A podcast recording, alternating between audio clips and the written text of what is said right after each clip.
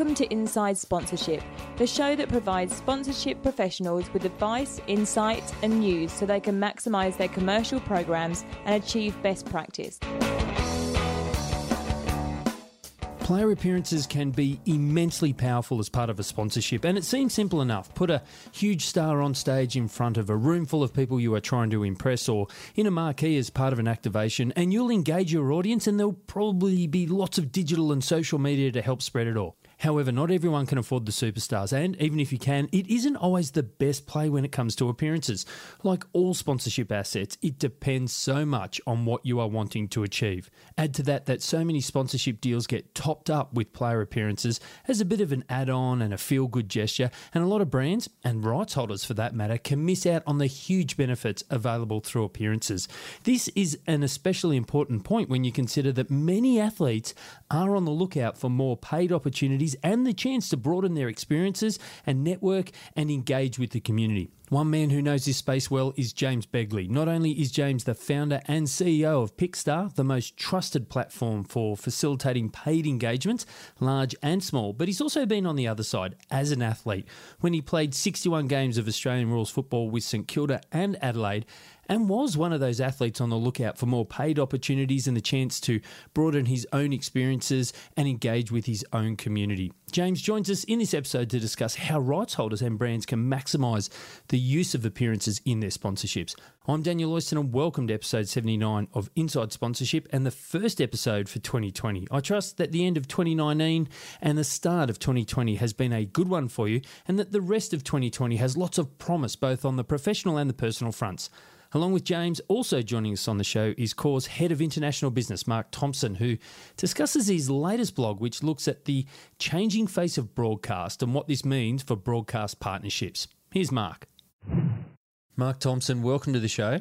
Hi, Daniel. How you doing, mate? I'm outstanding because I get to watch a lot of sport. You and I, we would account for about 20% of sport viewership in Australia. I watch it. I put old games on. I watch it in the background. I watch new games. I watch sports teams I don't even care about. I've got it on pretty much the whole time, unless my family makes me watch The Voice. But man, do we have a lot of ways than ever before to consume those sports that we love, and even entertainment content, because maybe only sort of like 3, 4, 5 years ago, it was kind of straightforward. I just turned the TV on, I had free to air, or I had my Fox plugged in, and it just worked.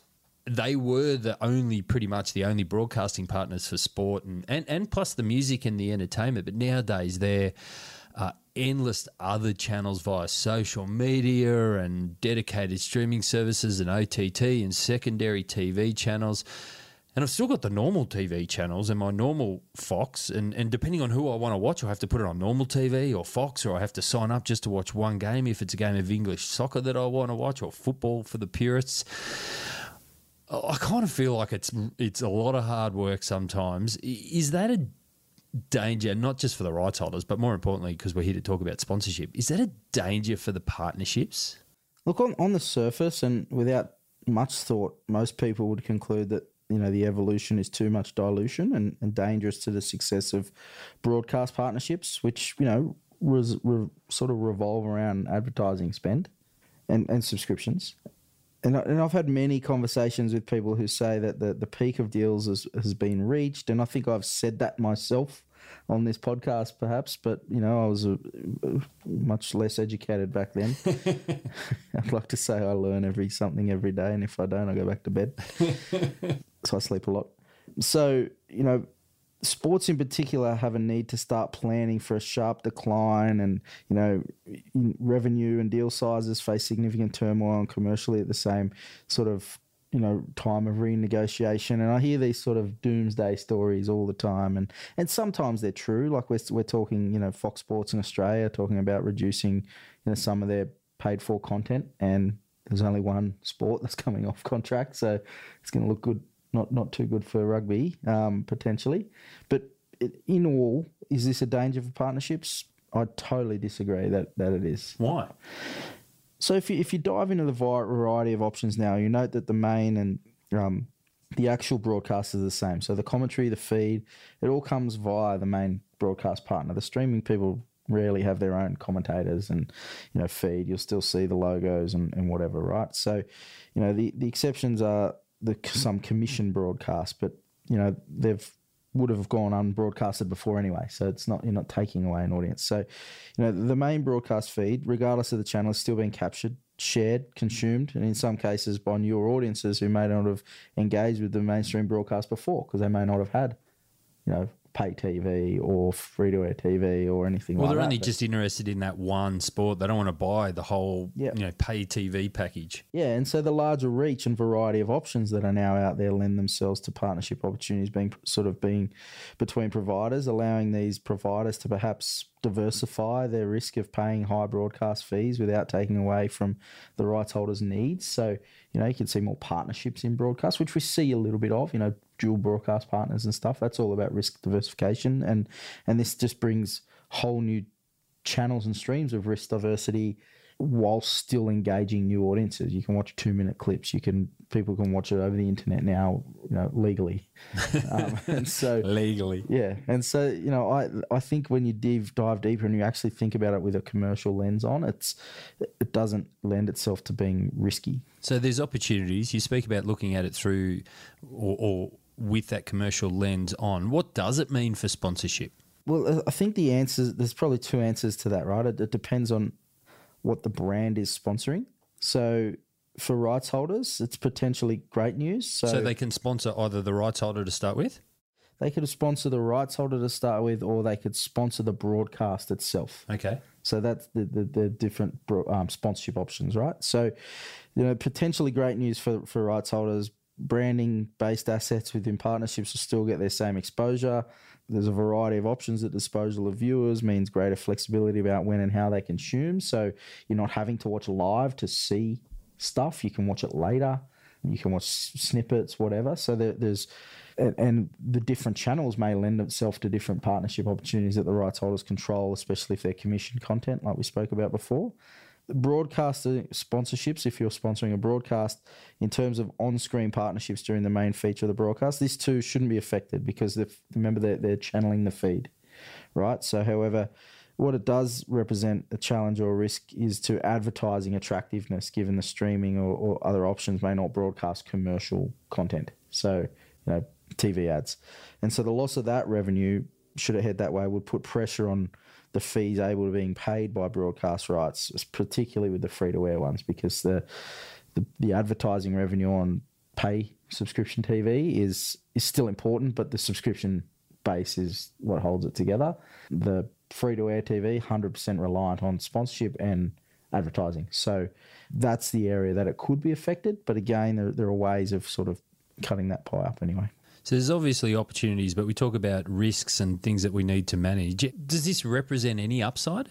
Yeah, and it benefits both parties. The biggest upside is a fresh and more dialed in data, which can now be captured through social and streaming options. You have to sign up. You have to give your details to be able to consume the content. And particularly if you're using something like Facebook to sign in with. Yeah. So, you know, unlike previous years where audience were just a number and perhaps a location, you know, that a Nielsen panel or something was giving us, then the subscription or member-based services can give us who, what, when and where, and dive deep into their exact location, their age, their gender, their consumption rate, so how long they actually watch the content for, at what time, what their income details are potentially if they're coming through Facebook sort of login and things like that, and what their interests outside of that sport are, what other interests they've got.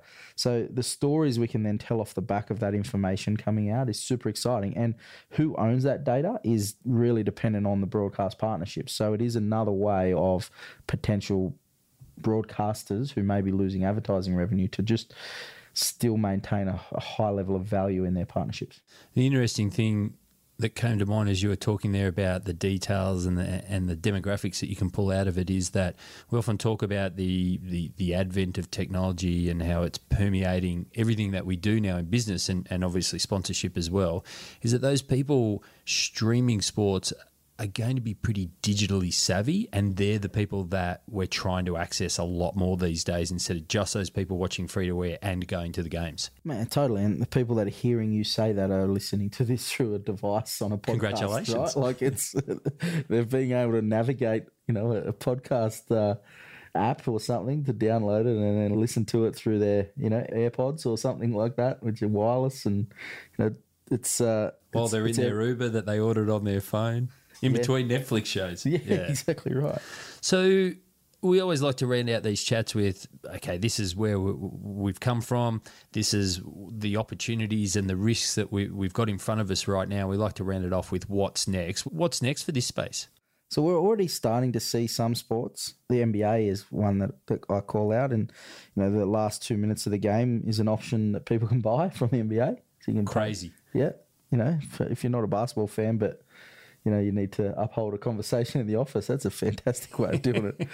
So, you know, where certain elements of the broadcast are being chunked out for certain interest points to help attract more specific audience. So it's clear to, it's important to say that strategy from the NBA isn't about making people watch less basketball. That's about attracting a new audience to try and transition them into a more engaged and more loyal. It's a taste test. Correct. But that also represents broadcast options for second-tier sports is what we're talking about as well. So given the variety and volume, that's going to be key to the success of the emerging broadcasters. So, you know, KO Sport, you know, they advertise that they have over 500 sporting options to choose from. I couldn't even name 150 sports. Oh, you should get on there, man. That's so cool. You can watch. I'll never sleep. You can watch Pro Derby in India. I'll watch that. It's amazing. So you can watch all sorts of stuff, which is really cool. And it, you know, would not have been as readily attractive to broadcasters before, but they need content now because they're an app and it's always on.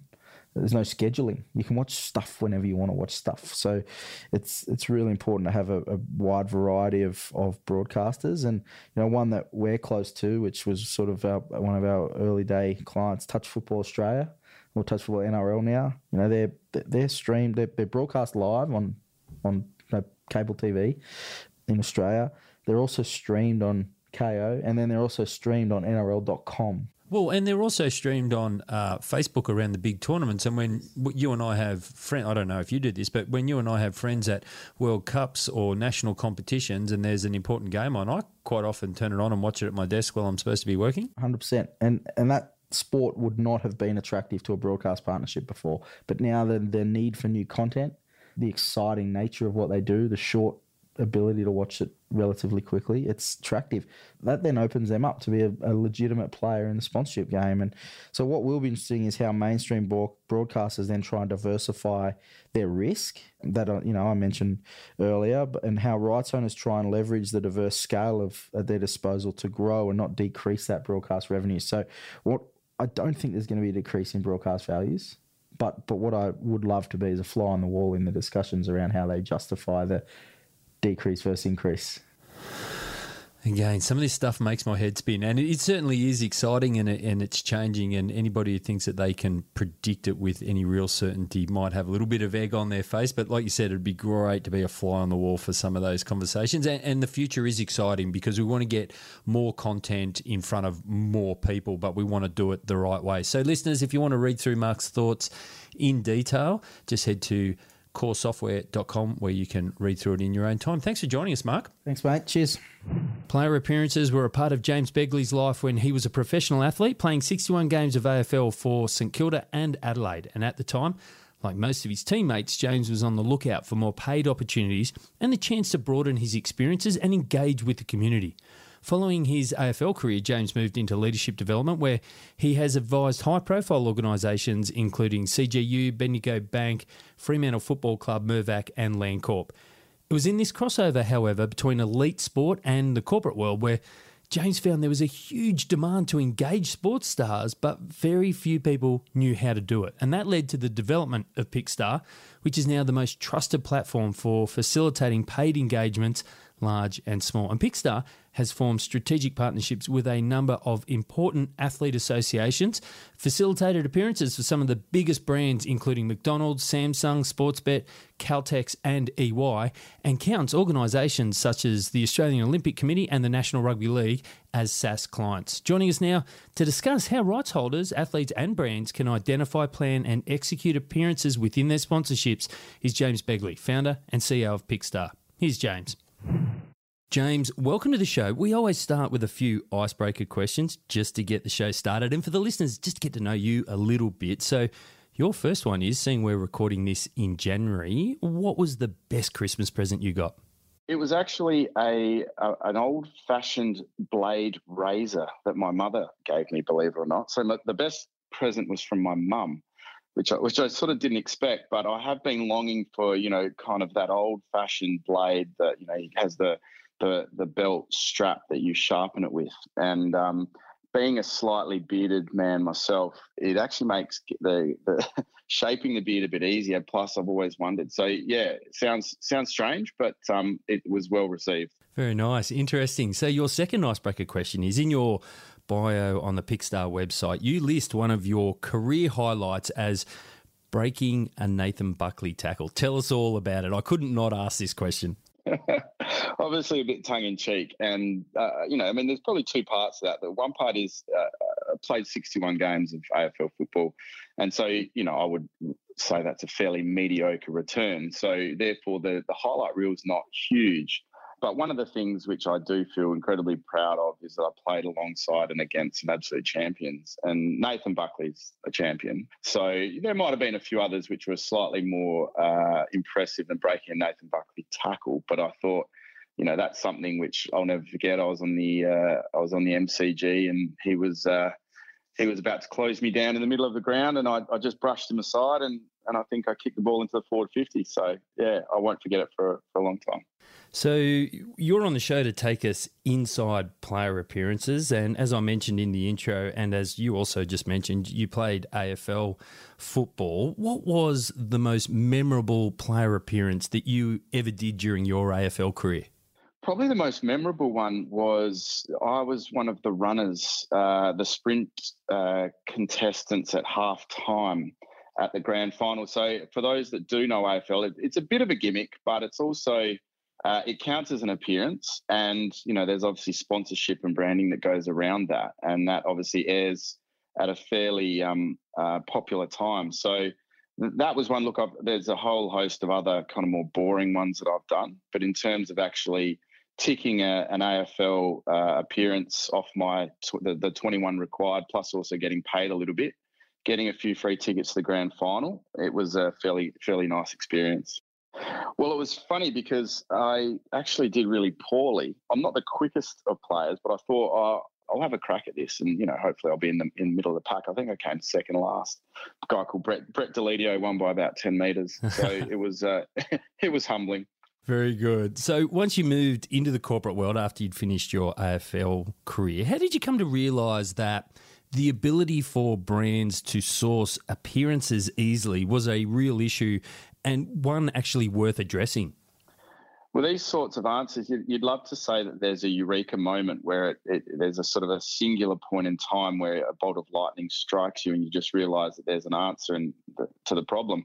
I think the essence of it, though, really was probably 2 or 3 years into my corporate consulting, and I was still working with AFL clubs. So I was straddling both sides of the fence, and it just became apparent that there was a huge demand for talent. And we all sort of know that. Like, we know that corporates are and brands are really wanting to access players. So that wasn't the groundbreaking bit. But I guess the thing that I knew that no one else really was paying much attention to was that there was a huge demand from athletes to do more commercial opportunities, and not just big ones. And that is the shocking bit still for a lot of people. They perceive talent, and sporting talent especially, to be out of reach from a budgetary point of view. But for a whole host of reasons, what I understood was that talent are really keen to participate in more commercial opportunities, and that budget is not just the only thing. So for me, it was probably about 2010, believe it or not, 2011, when just the idea was percolating. And I just had this thought that, you know, in so many other industries and areas, this marketplace technology was solving a real problem. And so what I considered was how applicable could that technology be in the sporting landscape? And that was sort of the formation of the idea. And so was that keenness for athletes and talent to do more corporate and commercial opportunities? Obviously there can be the monetary side of it, but do you feel as though that was more about them wanting to experience things and network and set themselves up for post their sporting career? Look, it really ranges. That's definitely one part of it. You know, there's, I think, you know, if you look at someone, a male or a female who's probably mid-20s, they've established themselves as a player. And so they're less worried about securing a spot in a team or making an Olympic squad or, you know, participating at a senior level. They suddenly go, right, I know that the end is closer than further away. And so they tend to turn their attention to what can I do that will broaden my experiences, you know, in terms of opportunities. Then there's just, let's be honest, there's a whole lot of talent that just love pocket money and they love the monetary aspect. They're much more driven by the dollar. They're much more active and they're willing to give most things a go. And then you've got more of your upper end talent who are really happy to do paid work, but they really want it to be in their sweet spot and they really want to do it when it's either meaningful for them commercially or whether it's meaningful for them in terms of a passion point. So you do have a broad spectrum, but I would, you know, recommend to all the athletes that I ever encounter is to just try things, because look, it could be a few $100s that comes your way through a commercial opportunity, but you just might meet someone or you might get exposed to an industry that you realize you just didn't want to be a part of or that you're actually really passionate about. It can actually serve you really well as you do transition out of sport. It's great advice. On the other side of the fence of the brands, what are a few things brands don't really understand about athlete appearances? And I mean that in a nice way, as in let's get the record straight a little bit so that brands can better understand the opportunities that might be available to them. Let's go really logistical to start with. Let's look at how some brand activations are deployed, and let's look at the AFL because that's probably my background, but this applies across. That some of the major brands are given, let's say, 12 appearances in a year. The first thing is that those 12 appearances where they're allowed to have a couple of talent appear are often not well organised and not well deployed. In other words, you get halfway through the year and the brands and the club tend to go, oh, now we've got to organise this. Let's just make it happen. And so the meaningful nature of the appearance, firstly, is not considered and it's just tick a box. Let's send some athletes to a shopping centre and they'll stand around for an hour and we'll say that's an activation. And as a talent, you walk there, and I distinctly remember this, you know, and I know it wasn't the world's most famous player, but you'd go to a shopping centre and players would just walk past you and go, oh, you're not Andrew McLeod. And I go, no, I'm not. And thanks for coming. So, you know, firstly, it's to be really organised because that'll give you the most amount of time to understand, you know, why you are doing the appearance. And that's the first thing I ask any brand or corporate who is wanting to source athletes is that you want sort of brand exposure and brand alignment. In other words, you're trading off a sports star to get people there. Is it more that you want to make the event that's already organised more meaningful? So the story of the athlete or the skill set of the athlete is more important. And I say that because often brands will say we want a famous person because that's going to be the best fit. Well, when they uncover their real need, it's like, well, the event is already happening and we're already sold out. So actually we're really more interested in those people that are coming, getting something hugely valuable. And therefore, sometimes a Paralympian, an inspirational story is more interesting than just necessarily a famous person. But what I would say in terms of brands, what they are best off doing is really picking apart the athlete that they are getting, speaking to them, getting a real understanding as to what makes them tick, what are their passion points, because once you start to tap into the passion point of an athlete, they'll be putty in your hands for the event or the appearance or the activation that you're organising. So that focuses on the planning and the understanding of the why. And so leading into that, the execution happens. And when a rights holder sends talent out for a corporate appearance as part of their sponsorship contract, what are some of the main things that that rights holder really does need to have in place, or they need to get right to ensure that the most is made of the opportunity and that it actually goes smoothly? I'm going to put in a bit of a plug here because my business Pickstar has rolled out a SaaS model which does exactly this. We've sold it into the AOC, the NRL, and really what it's about is getting all the logistical angles of the execution right up front. So in other words, we've got a platform where it's really, really granular. It says, what time does the event start? I mean, this sounds boring, but this is important. Not just what time does the event start, but what time do you need the athlete there? And they're two different things. Often an event starts where you need the athlete there at half an hour prior. So it's things like that. It's considering travel time. It's considering generally, look, if an athlete is there for an hour and you want an hour's the athlete to speak for an hour, that's never do that. Try and do 15, 20 minutes of the athlete speaking and then really question and answer. So breaking up the time. It's also being really clear as to is there a portion of time allocated for signing and autographs? It's being really, really structured in the way that you maximise every minute of that talent's time. And then secondly, having someone on the ground who is actually a very sort of assertive chaperone so that, we all want our piece of the athlete, because what happens is, they'll get asked for autographs and they'll get asked to do things that isn't necessarily on the run sheet, and that can detract and take away from really why they're there. So it's having someone to really be a bit of a conductor of the day, and I'm talking even in 10 or 15-minute increments, which might seem a bit of overkill, but having that structure and then executing that structure down to the last minute is really important.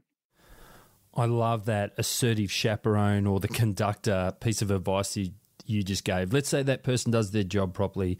They've got the athlete where they need to be. And let's say I'm a CEO, work at a brand, obviously, and I've booked an amazing athlete to come to my corporate retreat and give a talk, and everyone is really excited, and I'm the CEO and I'm standing on stage and I've said a few words, and while the athlete sort of stands off to the side out of view, how do I deliver a great introduction for my talent that's about to appear and ensure that they really get their appearance off on the right foot? The big piece of advice is don't just regurgitate some stats from a Wikipedia page. There's nothing more boring, especially for the audience who might not even know much about the sport. There's nothing more boring than hearing sort of numbers about games and, X number of best and fairest. And that. I mean, I like sport, and even that just washes over my head. I would give a very, one or two sentences on that person's career. But if they're famous, they're probably all going to know something about that talent. I think if you can give a real personal flavour as to who's about to speak, my recommendation would be always, give the athlete a call and try and uncover something about their life or them as a person or their family that is interesting, because from a talent's point of view as well, like they're as interested, if not more, in that than they are about their own career. And it also it allows the members of your retreat to begin to access the talent in terms of connection. One of the things which Pickstar, the business that I founded with Matthew Pavlich about 3 years ago, it's a bit of a dichotomy, because on one hand we're saying athletes are superstars, they're otherworldly. But then on the other hand we're saying, but they're accessible and they're within reach. So really you kind of want to straddle that same world with the talent. You want to pump them up in that they're a superstar, but then just give something personal or a failure or a vulnerable time or just a bit, something about their family. Something relatable? Exactly, yeah. And that for me is the essence of a good introduction. And also don't make it too long, because people are bored of you and they don't want to hear you. They want to hear the person that's about to speak. I'm the CEO. I'm highly offended by that comment, James. Well, let's bring all that to life with a real example rather than the fake one where I'm the CEO standing on stage. And case studies are a powerful marketing tool, and you've gone all in with them on your website with over 60 case studies of successful appearances on the site. As such, I gave you some advance notice and I let you pick your favourite one to talk the audience through. What have you chosen for us? I have to give two, because I'll give you the gamut of what Pickstar does, because that gives you a taste And look, we have done about 3,500 transactions now, which are 3,500 appearances. So we've got a few to pick from. But I'll go from a simple fan engagement, which is literally a West Coast Eagle, Josh Kennedy, was booked for a birthday party, and he, this kid was a massive West Coast fan. And look, it wasn't a lot of money, I can tell you that, because Josh, is a great talent. He rocked up at this kid's birthday party, and by all reports, the mum sent us an email the next day just saying the kid just had a moment in their life that they will never, ever forget. And Josh stayed and played with the kids. And you can imagine the kid then on the Monday at school would have been absolute, sort of king of the yard. So, those fan experiences are they really do melt your heart when we get good reports after they've occurred. And then I'll take you right through to the other one, which is, for a very large sum, Adam Gilchrist was booked by Resimac, which is a financial advisory, I think, and planning business in Perth, and he was booked for a 3-year, sort of multi-layered ambassadorial in-person appearance and social campaign, which was obviously the most significant one we've done to this point. So those two really, for me, symbolise the power and the breadth of what our marketplace does, and it's something from $150, say, through to six figures. Has how brands work with athletes been pretty stable in recent times, or is it like most areas of communications these days where things are changing heavily? I think it's really in flux. I think it's definitely shifting. What you're seeing now is brands are less inclined to go for, 3, 4, 5 megastars, and that's kind of it. That's their marketing dollar spent in terms of talent, and they'll put them on 3-year deals and, we'll just work with those talent. They're much more fragmented now in the way that they approach things. So brands would rather engage talent at a more micro level, in a spot sense. So we'll work with you for a few months. There'll be, aspects to that deal, but then we'll shake hands and we'll say thanks. And they'll do that. They'll carve up the same marketing dollar and maybe have one ambassador and sort of, major talent. And then the rest will just be specific and relevant to their needs for that point in time for whatever they're doing. So from a brand point of view, the logistics of it are increasing ever more. From a brand agency point of view, it's becoming a lot harder because they're having to, spend less money per talent, but then they've still got a lot of organisation. And then from the talent's point of view, they're becoming much more savvy and much more active at knowing what their worth is across digital, in person, and from an ambassadorial point of view. So you might say brands are sort of keeping the same amount of spend, but are broadening the talent pool, and talent themselves are becoming more educated about the process. Well, when a rights holder is discussing a potential sponsorship with a brand, how should they be positioning the types of appearances that we're talking about, both in terms of building a vision of how it could be successful for that brand in their marketing, but also with the objectives that they should be putting in front of a brand and highlighting that they can help the brand achieve through these appearances? Firstly, player appearances within these activations are normally the last thing that is organised. It's sort of seen as a bit of an ancillary. Oh, now we just got to kind of, put a few talent into the events surrounding our sort of rights and our deal. So the first thing is, I would say, try and elevate it and actually look at what can be achieved and be really clear on whether you want it to be about brand awareness or, leads or sales or network. Like, why is it? Because I come back to my earlier point. If you want brand awareness, just get the biggest star that you can get your hands on and whack them in a marquee and get a heap of social and PR. But if actually what you're trying to do is nurture clients and corporates, then try and understand the talent who on the day will give you the best value. Sometimes the most famous talent are kind of, let's say, not inclined to go out of their way to make an effort with people. a mid-range talent who's coming to the end of their career will really work the room. They'll over-service the room. They'll be charismatic. You know, we look, for us, netballers are just such a great example of an untapped market.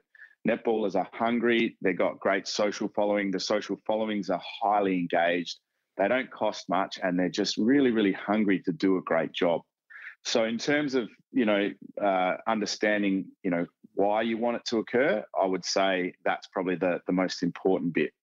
If a brand is seeking to work with an athlete as, let's say, a brand ambassador, but it isn't part of an actual sponsorship with a rights holder, i.e. it's just a direct source, how do they go about that? Because for me, it feels a little bit chicken and egg. Do they go and identify some talent options and lock one in and then build a plan around that talent? Or do they fully build out their plan and then try and look for the perfect fit?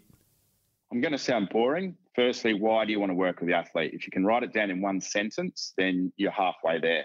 Second point is always have a wish list.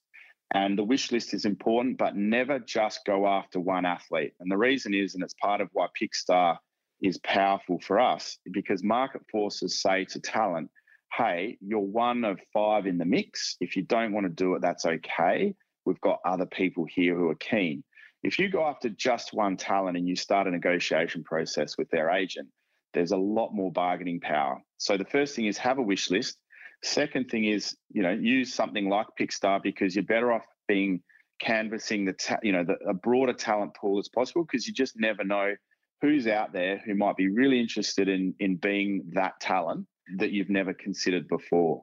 So for me, it's have the need, it's then have a wish list of who you want, but then canvass as many of the talent as possible before making a selection. And that's usually what brands don't do. Brands will go, oh, we need, you know, James Begley for this type of ambassadorial role. Let's go and get him. We'll call his manager or her manager. So that for us is probably an old-fashioned way of doing it. If you have multiple people in your mix, and as you said before, the talent can say no, that's okay, because we've got other people that are in our mix and might say yes. How does an elite athlete weigh up a commercial opportunity when it's put in front of them like that? What are the things that they're considering at their end that makes them say yes or no? We've discovered four main pillars of what makes an athlete say yes. And for us, it is budget, it is availability, it's passion, and it's location. And probably the fifth type of, you know, element is just what style of event is it? Is it online, or is it in person, or is it an ambassador role? But that seems to be less important.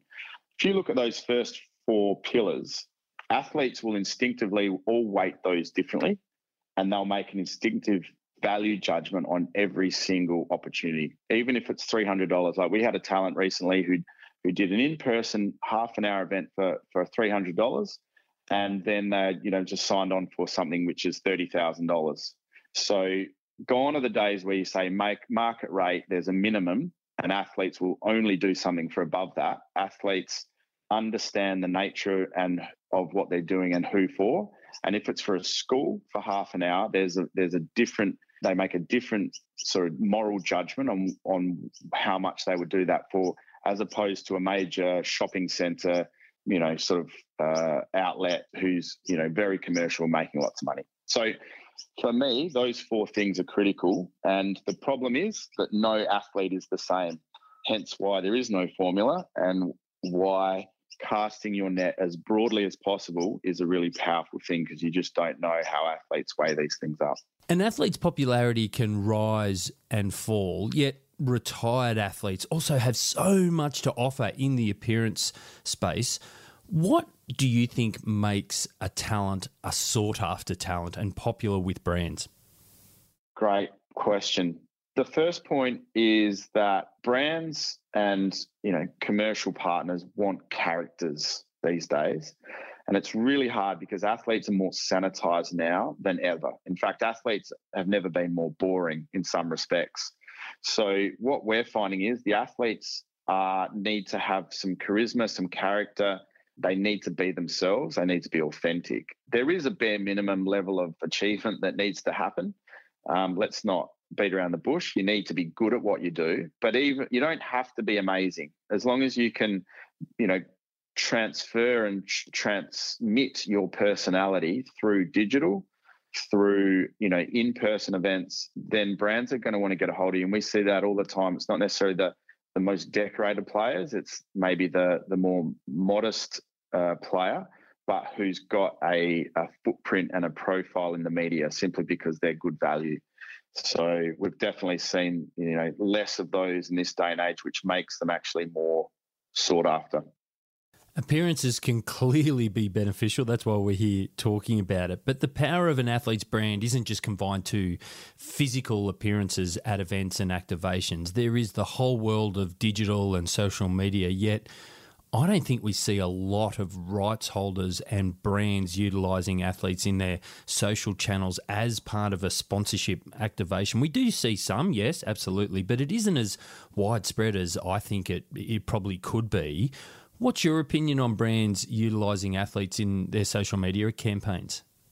I 100% agree. I think brands have been less aggressive at using talent in this way, and I think talent themselves have really lagged behind, you know, the social influencers and the celebrities because they haven't really grasped, or they are starting to, but they don't really grasp the power of what they've got. And the reason they've got more power than most is because they've got a brand and an identity for something other than just being a social influencer. They'll walk down the street and people recognize them, and they just happen to have highly engaged fans.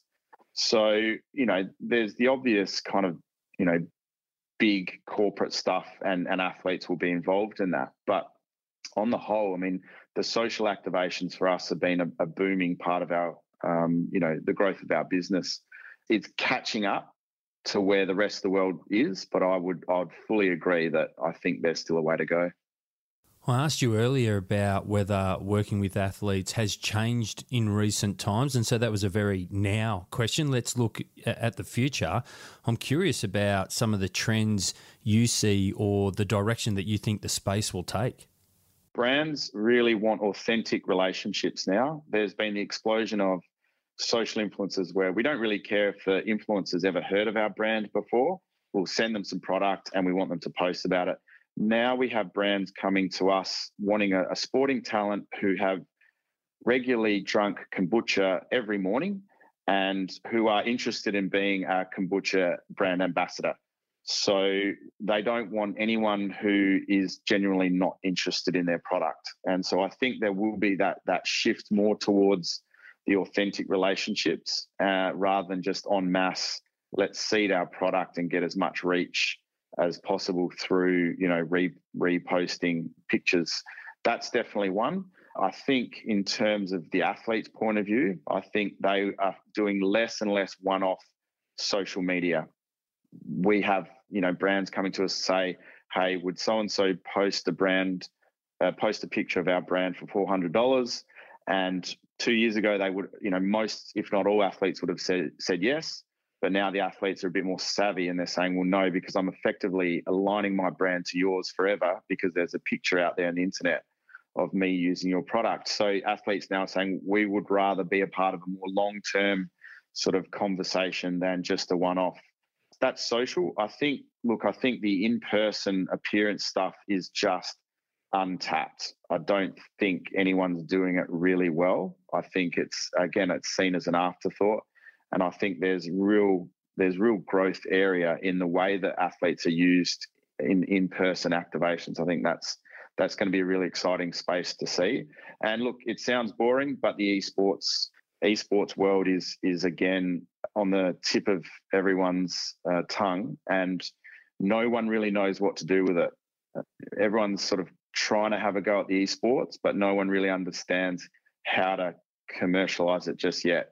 And I love it because as yet, there's no real superstars. There's no household names yet in esports, but I'll guarantee in 10 years' time, we will see an esports champion from Australia and everyone will know their name like we know, Steve Smith's name.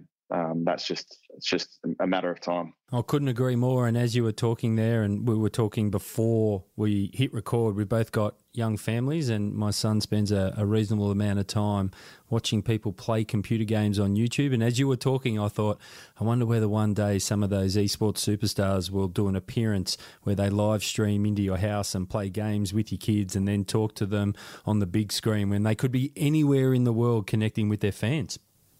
We've actually done that. So we've got a few eSport heroes on our website. We've had a couple of those. So, yeah, I think it's just the start of it because, like you said, the eSports player is not bound by location. It's a digital appearance, which is not possible for, you know, anyone else. In fact, the kids would probably find it weird if it wasn't a digital appearance. Yeah. I'm not sure too how some of the talent will go socially in some of those situations. So, James, as we begin to round this out, I thought it would be really cool to find out from your perspective, who are the 5 hottest properties right now, could be anywhere in the world, and what makes them so attractive to brands? Sam Kerr is one in Australia right now that is like, she could fit just about every brand. She, you know, in terms of being female, she's, you know, up and coming. You know, 2 years ago, she was doing stuff through our Pickstar website, unmanaged. She's very humble. She's very authentic. And she's obviously going great guns at the moment. Steve Smith is a boring but obvious one.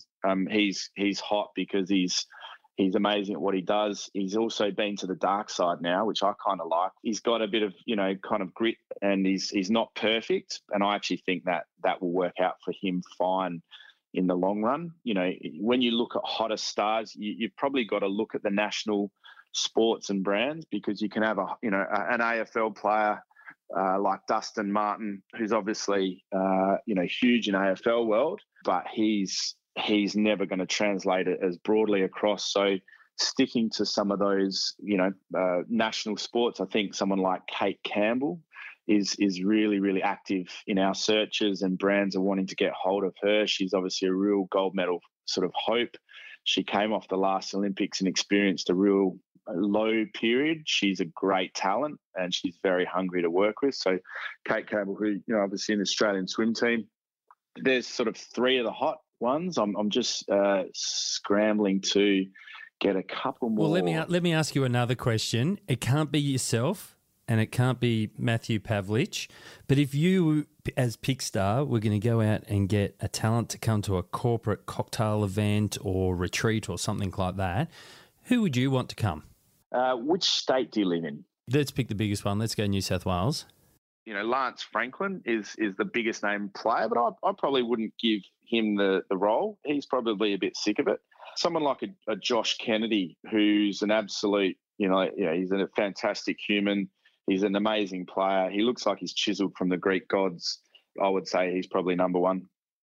Not sure if you've done your research, James, but I feel like that's a dig at a Hawthorn supporter to pick 2 ex-Hawthorn players that have now gone to another club. James, if people want to find out more about Pickstar and find out how you can help them, or they want to connect with you and continue the conversation around this, what can they do? Pickstar is obviously online, so go to pickstar.com.au, pickstar.com.au, and there's a range of ways through the website that you can speak to someone through a chat site. You can obviously lodge a request, or you can just email us if you've got any inquiries. Our number's there. Me personally, I'm on all the LinkedIn, Instagram, and Facebook sites. So I'm more than happy to provide those. You can put them in the notes of the podcast.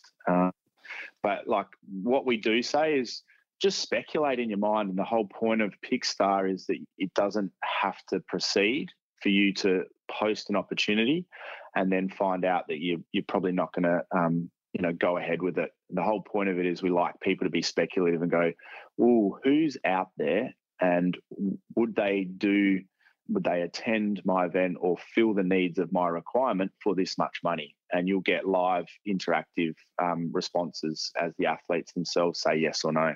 It's great advice. And listeners, if you are in this space and you're thinking about that, you're on the brand side, then follow James's advice and get on the Pickstar website and start speculating. You never know where that conversation might go. James Begley, founder and CEO at Pickstar, thank you so much for taking us inside athlete appearances.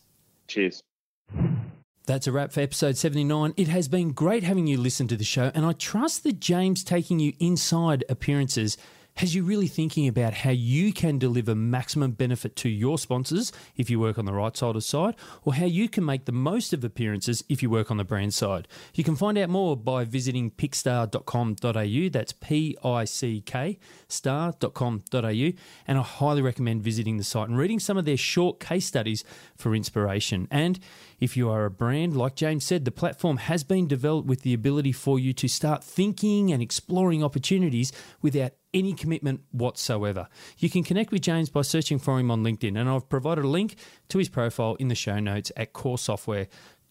If you want to connect with me, you can do so on LinkedIn. Just search for Daniel Oyston. That's O-Y-S-T-O-N. And don't forget how much I love giving shout-outs. There were none to give out for this episode, but please shoot me a message on LinkedIn and say hi, and let me know how you connected into the world of sponsorship, and I'll give you a shout-out in episode 80. And if you want to connect with Core Software's Head of International Business, Mark Thompson, you can catch him on mark.thompson@coresoftware.com, or, of course, you can search for him on LinkedIn as well. Until next time, I'm Daniel Oyston. Thanks for listening to Inside Sponsorship.